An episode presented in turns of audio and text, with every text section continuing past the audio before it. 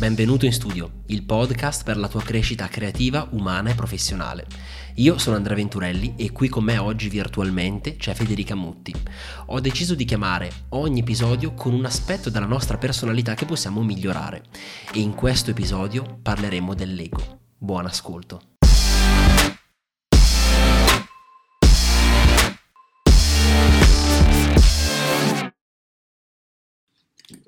Aspetta che, madò, c'è Arturo che cioè, salta e mi tira via. Ok, è andato comunque ufficialmente perché ha visto che non lo cagavo. Fede, volevo chiederti, c'è qualcuno che proprio non sopporti, odi su YouTube? No, aspetta. Eh, allora, no, eh, vabbè, chi mi conosce, lo sai anche tu, sa che sono una persona abbastanza pacifica. Allora, devo dire una cosa, io quando ho visto per la prima volta Yakidale, forse questa cosa te l'avevo addirittura detta Andre, dicevo al mio ragazzo no, non lo sopporto, non guardiamo i suoi video, ti prego, mettigli non mi piace, no, che antipatico. Sono bastati quattro video e io adesso mi guardo anche no. il video più. Inutile per me, nel senso che su argomenti che non mi interessano assolutamente me lo guardo lo stesso, mi guardo Yakidale perché... Ma Yaki è un grande... Sì, perché adesso sì. mi, mi, sta simpatico, cioè io ti giuro non lo sopportavo, cioè lo vedevo e dicevo oh mio Dio... Fare una settimana dove mangiamo solo pizza. Considerando che in teoria è uno degli alimenti più completi, anche perché sopra ci possiamo mettere quello che vogliamo. E adesso invece, dopo quattro video, basta, me lo guardo volentieri e sono curiosa e, ed è piacevole per me guardare i suoi video. Comunque, Fede, io non, non volevo sapere il nome di una persona. Ah, ok. Volevo solo chiederti se avevi qualcuno che non ti piaceva no, particolarmente su, su YouTube, su internet e che cosa puoi imparare tu dalla persona che ti piace di meno in assoluto, che rispetti di meno? C'è qualcosa che puoi imparare da loro? Io ho una domanda che mi faccio quando trovo una persona che proprio non mi piace, mm-hmm. ed è molto facile per me trovarne in realtà, trovo e dico, mm, mi sta proprio su... cosa posso imparare però da lui? C'è qualcuno che ti scatena questo effetto e cosa puoi imparare da lui? Qui veramente cioè, eh, faccio fatica a pensare a un, anche a un nome o a non dirlo, ma solo a pensarlo. Beh, per esempio io da Yaki in realtà poi quello che mi è piaciuto è stato il ritmo dei suoi video, questi tagli molto, molto veloci, molto incalzanti, lui che cambia inquadratura, lui che arriva da un angolo, fa determinati movimenti, espressioni ed è questo che mi è piaciuto piaciuto e da lì poi è scattato l'amore per Yaki, no? Quindi sicuramente puoi imparare qualcosa da chi, tra virgolette, non sopporti. Devo dire che poi, ecco, quando veramente vedo, non so, delle tipologie di video che proprio non mi piacciono, evito di, gu- di guardarle, ecco. Però sono d'accordo con te che possa essere un esercizio. Cioè, la, la situazione con Yaki insegna, quindi, quindi sicuramente è interessante. Senti Fede, tu ti ricordi qual è stata la prima persona a cui hai detto che volevi lasciare il tuo lavoro e diventare freelance? Ulla, mi hai già fatto venire tipo un balzo al cuore. Non mi ricordo esattamente chi è stata la prima persona. Io mi ricordo quando l'ho detto ai miei colleghi che per me era la cosa più spaventosa che ci potesse essere, perché era proprio ammettere cioè, ai tuoi colleghi, eh, anche ai tuoi capi, perché alla fine erano i miei capi, eravamo una startup, un team piccolino, che i tuoi piani non erano quelli. Fortunatamente ho trovato tantissima comprensione, lo dico sempre, sono grata immensamente, non me l'aspettavo, però sì, cioè mi ricordo la sensazione quando l'ho detto a loro e mi si è tolto un peso infinito. Ma ti voglio dire, Andre, che la cosa anche più bella dopo aver smarcato i colleghi, diciamo, è stato anche dirlo ai genitori e soprattutto alla famiglia, cioè in generale alla famiglia. Io... Infatti io mi aspettavo che tu mi parlassi della famiglia, tipo la prima persona a cui l'ho detto è stato, e... non so, il mio compagno, la mia famiglia. E, e qual è stata la conversazione con loro? In realtà sì, è vero, forse suona male che cioè, mi sono venuti in mente prima i colleghi, ma perché per me era ancora, nel senso, il mio, il mio compagno, cioè il mio ragazzo lo sapeva già e non mi ricordo neanche se c'è stato un momento ufficiale in cui gli ho detto guarda ho deciso, vado, perché se ne parlava talmente tanto, comunque erano discorsi che io tiravo fuori da mesi che non era ecco una novità, infatti nessuna sorpresa per lui. Certo. Eh, per la famiglia invece appunto non te l'ho detto subito perché in realtà io a loro l'ho detto dopo, dopo averlo detto ai miei colleghi e quindi diciamo un gradino era già stato comunque salito, no? superato. Invece i miei genitori e la mia famiglia davo per scontato che tutti mi dicessero ma cosa fai? Ma sei impazzita? Lasci il contratto a tempo indeterminato per il nulla? E invece la cosa più sorprendente è che quando poi l'ho detto, la reazione è stata va bene, se sei sicura, se hai già comunque le tue opportunità, vai, cioè perché no, vediamo come, come, va. Però si sa che non mi dici una novità quando dici che per esempio tu vivi col tuo compagno, no? E quindi è la persona che è più a stretto contatto con te. Certo. E non c'è probabilmente stato un momento in cui hai detto voglio diventare freelance. Perché? Perché è un processo che va avanti piano piano e tu lo senti dentro, ne parli con la persona che è accanto. E mi ricordo che è stata la stessa cosa anche con me se dovessi ricordare un momento in cui ho detto voglio diventare freelance. Non lo so, io vengo da una famiglia in cui mia madre è lavoratrice autonoma mm. e mio padre pure. E quindi è quasi sempre stato quasi nel mio DNA, no? Cioè certo. per me il certo. lavoro è quello e quindi non è stata alcuna sorpresa quando l'ho dovuto dire. Però tu ti ricordi se c'è stato qualcosa per cui hai detto voglio fare le mie cose, non voglio più lavorare per qualcun altro? È stato il tempo che non avevi? È stato inseguire un sogno? È stato fare qualcosa di completamente diverso? Perché c'è chi ha fatto una carriera aziendale in un ruolo e poi dopo fa invece un'attività completamente diversa come, come imprenditore o libero professionista. Cos'è stato per te il, lo switch? Per me è stato il primo giorno che ho messo piede in un ufficio, ah, cioè lì ho capito, cioè, non è che ho capito, non ho capito niente perché non, al tempo avevo boh, 20 anni, era il mio primo stage in un'agenzia di comunicazione tra l'altro bella grande, cioè classico ufficio diciamo di agenzia multinazionale e non ero molto consapevole di, di quello che stavo facendo ovviamente, era la prima esperienza lavorativa, però ho subito capito che in quel posto io non mi sentivo bene, cioè proprio andavo stavo lì tutti i giorni, mi svegliavo la mattina, tornavo a casa la sera e non mi sentivo soddisfatta di quello che stavo facendo, nonostante magari lavorassi come un muletto, concentrata, cercando di ottenere e raggiungere tutti gli obiettivi. Tornavo a casa e dicevo, questa cosa non mi sta particolarmente arricchendo a livello personale, professionale, di soddisfazione mia. Cosa che invece poi quando lavoravo sui miei progettini, YouTube e compagnia bella, eh, lì le ore passavano senza che me ne accorgessi e avrei potuto lavorare per ore e ore con eh, anche la soddisfazione per la più piccola cosa. Certo, è vero, non ti pesano le ore a lavorare il sabato la domenica, la sera, se devi finire delle cose.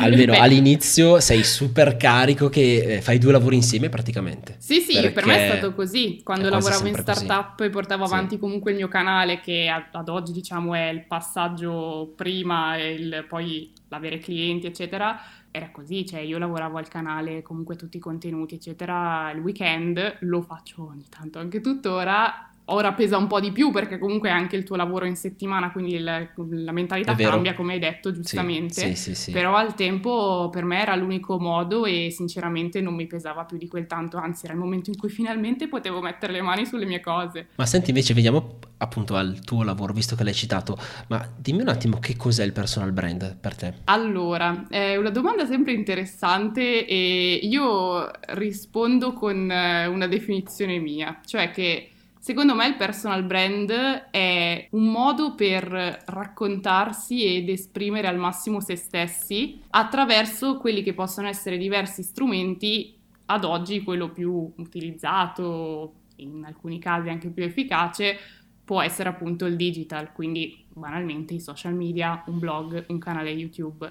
Però per me veramente è la possibilità di esprimere se stessi al 100% e ampliare il proprio raggio d'azione, facendosi aprire delle porte che altrimenti senza quella cosa lì che si chiama personal brand probabilmente non c'è opportunità a cui non avresti accesso. Guarda, io mi sto scontrando da diversi mesi ed è uno dei motivi per cui poi ho smesso anche un po' di pubblicare io su, sui miei canali. Da una parte noti che appena non pubblichi sembra che tu non esista. Le persone ti chiedono ma dove sei finito? Stai bene? Sei ammalato, è successo qualcosa in questo periodo che è un periodo particolare, invece no, semplicemente magari tu stai trascorrendo la tua vita, magari anche meglio di prima. Io voglio farti vedere appunto adesso un video mm-hmm. perché uno dei motivi per cui io ho smesso di pubblicare io era l'ego. Ok. Quanto c'entra l'ego nel pubblicare e nel comunicare il proprio brand? Io voglio farti vedere adesso Vai. due minuti una cosa. Perché avete Instagram? Quanti hanno Instagram per alzata di mano? Io. Ok. Perché? Perché fate le storie? Cioè, vi rendete conto? Io credo che questo sia l'unico momento storico in cui i giovani sono più sfigati dei vecchi. Cioè, no, non c'è match. Cioè, state lì a fare le storie da soli. Ma sono, Io non lo so che cazzo è successo, cioè, tutti i giovani vivono il culto della personalità.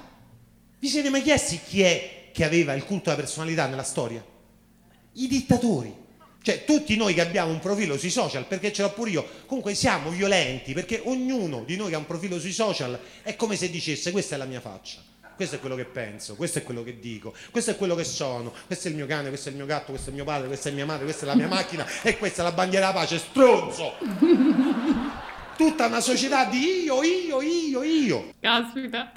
Volevo, volevo partire da qui, è tutta una società di io, io, io, io, io. E io mi sono reso conto che stavo cadendo in questa trappola. Allora, qual è la linea che secondo me sta diventando sempre più sottile, no? Che divide l'ego e quindi quando Mhm. tu fai qualcosa solamente per farlo ingrandire, perché o ti senti solo, perché vuoi più attenzioni, perché è una società di io, culto, che ha il culto della personalità, e quanto invece lo fai per lavoro. Premetto che secondo me, io sono d'accordissimo con la frase che è la società dell'io, perché quello che ho vissuto io sulla mia pelle è che comunque per eh, raggiungere degli obiettivi, anche solo per trovare lavoro oggi, l'impressione che, ho- che avevo io nei miei primi colloqui era il fatto che io dovessi dimostrare di essere la, la migliore, la più brava, quella che aveva avuto collezionato più esperienze, cioè dovevo in qualche modo sapermi valorizzare al massimo, altrimenti io quell'opportunità lavorativa non l'avrei mai ottenuta perché dietro di me c'erano altri 100 studenti in coda pronti a, a passare dopo di me. Sì, molto probabilmente. Sì. Questa è una cosa che mi ha probabilmente condizionato tantissimo. Quindi questo lato professionale io continuo a credere che sia proprio la società fatta così e quindi se vuoi giocare ti metti in gioco, altrimenti troverai un'altra soluzione. Non dico che, ci- che non ci siano altre soluzioni assolutamente. Per quanto riguarda invece più la, la sfera privata, diciamo il fatto di appunto comunicare, far vedere il cane, far vedere la macchina, eccetera, questo è qualcosa che ad esempio non mi appartiene così tanto, cioè chi mi conosce, mi segue sa che difficilmente io nei miei contenuti condivido cose strettamente personali o semplicemente contenuti per mostrare momenti quotidiani. Sì, per amor del cielo, ogni tanto lo faccio e perché lo faccio? Anche perché ci sono quei momenti in cui eh, dici cavoli, è un intero weekend che non pubblico. Devo, devo pubblicare qualcosa perché sennò la gente o si dimentica di me o dice Federica dov'è. E, e su quello sono d'accordissimo con te. Tant'è che io dico, se io non lo facessi per lavoro, io probabilmente sui social non ci vorrei assolutamente No, ma essere. infatti io mi chiedo, ma chi cavolo ha voglia di postare la foto del cibo e della propria vita del cane e del gatto? Se non lo fai per lavoro, perché lo dovresti fare? E ehm, io mi sono trovato appunto tante volte a riguardare i miei video e guardarli con un occhio molto critico. Poi, Mhm. secondo me, bisogna essere molto critici con se stessi, non con gli altri, con se stessi bisogna essere critici Certo. guardare e dire questo video qui quanto parla di me inutilmente tra l'altro magari quindi solamente per ingrandire il mio ego e quanto invece dà un valore alle persone e allora tutte quelle volte in cui mi sono trovato a pormi questa domanda e la risposta era più del 20% il 30% del video secondo me è selfish quindi è Mhm. egoistico non lo pubblico. E ho superato anche l'ansia di dire le, persone si dimenticano di te. Sì è vero le persone si dimenticano di te ma se tu hai coltivato bene, se tu hai seminato bene, Certo. ti posso garantire che le persone non si dimenticano di te, quelli importanti. Poi ovvio sì, certo, se il tuo lavoro è fare l'influencer, le persone probabilmente si dimenticheranno di te, ma se tu se il tuo lavoro non è quello, se il tuo focus è essere un professionista e quindi comunicare per lavoro, i contatti che tu hai non svaniscono perché tu non pubblichi non solo per un weekend, ma anche per un mese, per due mesi, per sei mesi. certo. E penso che pubblicare contenuti su YouTube sono molto più longevi rispetto che una storia da Assolutamente. 24 ore. Sì, per questo cioè, ci sono ancora persone che scoprono il mio canale attraverso il video come creare un CV efficace.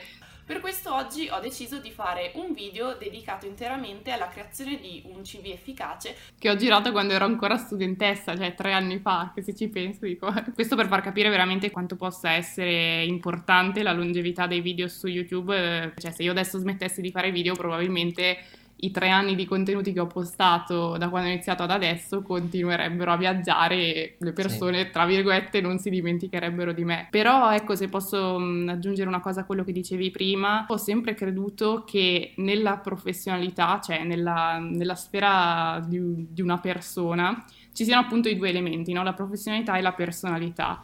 E mi rendo sempre più conto, forse anche perché ho lavorato in comunque un settore come le start-up, che la personalità pesa tantissimo. Certo, la professionalità è importantissimo, le tue competenze, il valore che puoi dare, ma tanto valore secondo me a volte lo dai anche solo con la tua personalità, con quelli che sono scusami la ripetizione, appunto i tuoi valori personali, no? Condividere una riflessione che magari ti ispira una tua riflessione personale, ispira un confronto, un dialogo con le persone ed è per questo che io comunque nei, anche tra i miei video vedrete quello più didattico, come fare questo, bla bla bla, scaletta. A volte però sento che anche lì manca qualcosa perché ti sto dando delle nozioni e non te le sto dando magari viste attraverso la mia persona, la mia personalità, che non dico che è importante perché è mia, ma può essere utile perché magari tu stai affrontando la stessa cosa, lo stesso dubbio e vedere che Federica l'ha affrontato in quel modo non significa che è l'unico modo e il modo più giusto per, per, affrontarlo a tua volta, ma può essere uno spunto, no? Anzi, magari ci faccio la cosa opposta perché io l'avrei fatta diversamente questa cosa. Quindi ecco, questo è un po' l'equilibrio che cerco io di creare tutti i giorni nel momento in cui mi metto a creare contenuti, ma è assolutamente difficilissimo da trovare, quello sono d'accordo. Secondo me c'è appunto in mezzo tutta un, una zona grigia, no? non è bianco certo. e nero, non è eh, o sei Salvatore Aranzulla che ti spiego come accendere esatto. il computer, come spegnere il computer, esatto. oppure sei un vlogger che parla solamente dei figli e dei cani. Secondo me in mezzo poi c'è tutta quella parte di, possiamo chiamarla infotainment Esattamente. Cioè, io ti spiego come fare un CV, eh, ma perché ti faccio vedere la mia esperienza. Ed è quello forse il valore che aggiunge, perché altrimenti vai davvero su Salvatore Aranzulla. Però non ti dà quella personalità, quel legame forse che... Ed esatto. È, è difficile trovare questo giusto bilanciamento no, tra le due cose. Secondo te, Fede, qual è l'abilità numero uno che deve avere un content creator? L'abilità numero uno, allora, mm, in realtà adesso mi hai fatto venire in mente la risposta con quest'ultima frase che hai detto. Secondo me non deve essere troppo autocritico, nel senso che tu lo sai, Andre, noi ci conosciamo e io sì. penso che tu sia una persona molto autocritica. E ovviamente sei un bravissimo content creator, non sto dicendo che non sei un bravo content creator, però a volte bisogna cioè, lasciare andare e creare in base al flow. Non so, io la scorsa settimana ho pubblicato le 30 cose che voglio fare prima dei 30 anni. Non penso che gliene freghi molto alla gente non so nemmeno se io ipoteticamente potrei guardarmi un video del genere, forse solo per persone che veramente seguo con curiosità, stimo parecchio. Però mi andava di farlo perché è qualcosa che rimane lì sulla piattaforma e io magari tra quando avrò 30 anni me lo posso riguardare e dire ma guarda la Federica 25enne che, che cosa diceva, come parlava, come, cosa sognava. E lì non mi sono posta tanto il problema. Poi il video è andato bene, è piaciuto, perfetto. Secondo me eh, chi fa il content creator deve appunto, siccome tra l'altro è una professione che non è a sprint, si dice sempre anche su YouTube, è una maratona, no? Cioè tu ipoteticamente se vuoi fare veramente questa professione è perché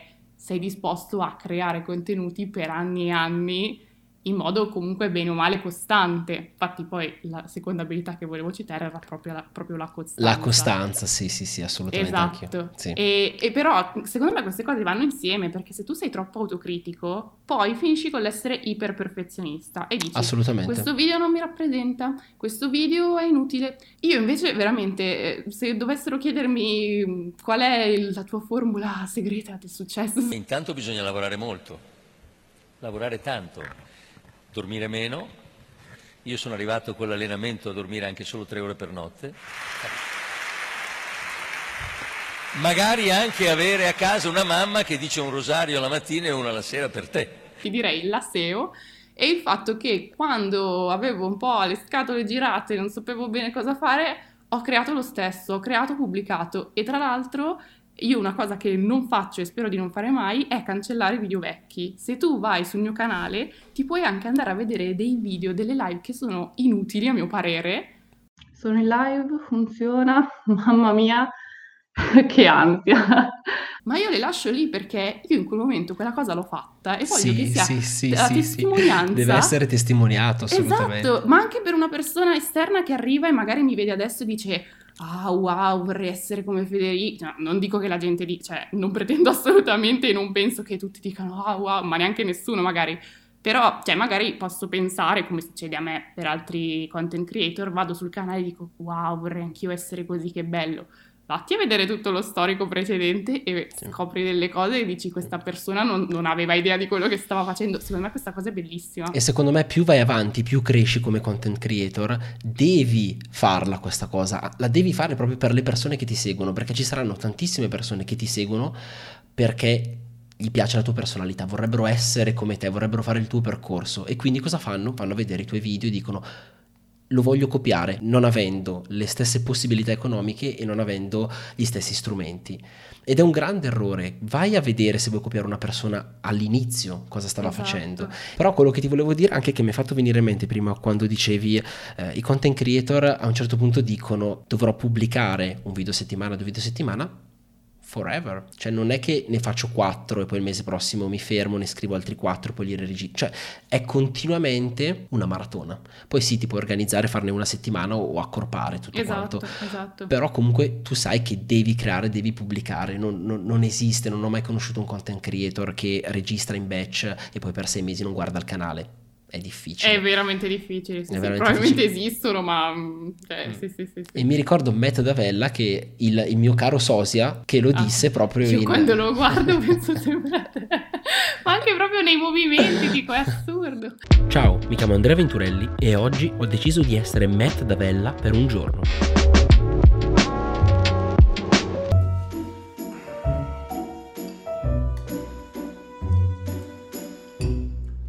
La conversazione che ha avuto con sua moglie Mhm. ha detto cavoli, ma tu dovrai fare adesso un video a settimana per sempre? E secondo me per avere questa costanza, secondo me l'abilità numero uno per un content creator è la monetizzazione. Mhm.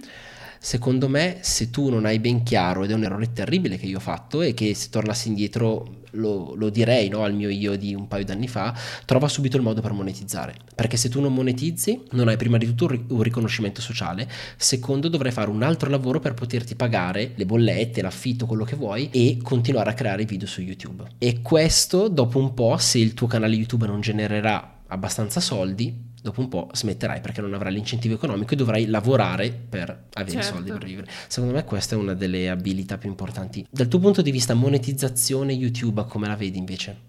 Allora, io in realtà sono d'accordo con te, è tri- cioè, mi duole ammetterlo sinceramente, secondo me è tra virgolette triste da ma no, da ma sai che io l'ho, l'ho passata questa cosa, non è triste, non è triste parlare di soldi No, assolutamente. no, assu- no, no, non dico che assolutamente. Poi, anzi, sono la prima. Oggi ho, ho pubblicato un video proprio che parlava anche di soldi e nei commenti c'è stato un bel confronto sul fatto che in Italia, lo sappiamo, il denaro è sempre un tabù, assolutamente. Hai ragione, cioè, hai fatto bene a correggermi in realtà. Da un lato è triste, nel senso che sembra quasi che mh, nella passione devi avere sempre il riscontro economico. Però, diciamolo, cioè, fare il content creator è un lavoro. Creare contenuti su Instagram, su YouTube, ma c'è dietro un'immensità di tempo. Cioè, fosse una cosa che schiocchi le dita, allora potresti anche pensare, vabbè, lo faccio per passione e me lo porto avanti per tutta la vita, chi se ne frega. Ma c'è talmente tanto lavoro dietro, talmente anche veramente tanta disperazione mentale su tutto quello che abbiamo detto prima. C'è tanta solitudine. tanta solitudine, cioè ci sono tanti aspetti veramente che lo rendono un vero e proprio lavoro perché tu sei sempre concentrato, pensi sempre a quello che devi fare, pianificare i prossimi video e poi ti vengono i dubbi esistenziali, come succede poi su- sul lavoro, in qualsiasi attività lavorativa. Quindi sono d'accordo con te sul fatto che comunque il fatto di renderlo poi un vero e proprio lavoro che ti porta delle entrate e almeno da quel punto di vista ti fa andare avanti serenamente, con magari la possibilità anche appunto di, di lasciare il lavoro perché è diventato quello il tuo lavoro, beh, è qualcosa che fa totalmente la differenza. Per me sta facendo assolutamente la differenza perché se fossi ancora in startup, ma non so nemmeno come sarebbe andata poi col, col mio canale, non, non so se sarei riuscita, di sicuro non avrei fatto un video a settimana come sto facendo adesso, ecco, quello sicuramente no. Con quello che c'è successo con la pandemia sono entrate ancora più persone in questo Eh, campo. E se ne sono, penso, resi conto tutti quanto sia difficile eh, creare dei contenuti originali, belli, tutti parlano di valore, ma poi il valore vero c'è in pochissimi contenuti, secondo me. Invece, Fede, vorrei concludere con un oggetto sotto i 100 euro che consigli per un content creator e che ti è utile a te nella vita quotidiana, day by day. Non è facile come domanda, eh, la prima cosa che mi viene in mente sono le gocce per gli occhi. Perché non so voi, ma eh, io beh, passo tante, tante ore al computer e vabbè, ho fatto anche l'operazione per la miopia, quindi ho gli occhi particolarmente rinsecchiti, quindi le goccioline per gli occhi servono sempre. Scherzi a parte, secondo me quello che può essere utile a un content creator può essere un buon libro. La lettura costante nel tempo, cosa che io adesso sto cercando di fare molto di più, soprattutto anche di cose che non sono correlate al tuo lavoro. Romanzi, ehm, libri di argomenti che non c'entrano assolutamente nulla con quello che fai, perché io veramente negli ultimi mesi mi sono resa conto che negli ultimi anni mi ero chiusa troppo nella mia bolla, quindi tutti i contenuti che guardavo, tutti i libri che leggevo, tutto, tutti i contenuti che consumavo erano incentrati sul devo imparare di più, devo migliorare nella mia professione, in quello che faccio. Ultimamente mi sono resa conto che io per portare avanti tutto questo, non solo con praticità e professionalità, ma anche con creatività, per rinnovarti, per ritrovare anche la, la scintilla, no? Eh, quando ti mancano le idee, dici voglio fare qualcosa di nuovo, eh, serve anche guardarsi attorno e andare su cose che magari non conosci, che magari non ti dicono niente, ma ti possono incuriosire, ti possono far aprire a nuove idee, no? E quindi io consiglierei di tenersi sempre un libro sul comodino, anche particolare, anche diverso, perché quello può, può, ispirare tanto, soprattutto in questa professione, ma penso in tutte in generale. Grazie Fede per questa bellissima chiacchierata insieme. Grazie a te, io non mi sono nemmeno resa conto che il tempo sia passato così velocemente e quando mi hai detto l'ultima domanda ho detto no, perché avevo ancora mille altre cose da dire. Quindi grazie a te Andre per questa bellissima chiacchierata e spero possa proseguire anche in futuro, magari in una nuova stagione. grazie. Se vuoi conoscere il retroscena dell'intervista, le mie considerazioni personali e scoprire più di 50 episodi che ho già registrato in studio con artisti innovatori e visionari, vai sul mio sito internet andreaventurelli.com e iscriviti alla mia newsletter. Ti aspetto lì.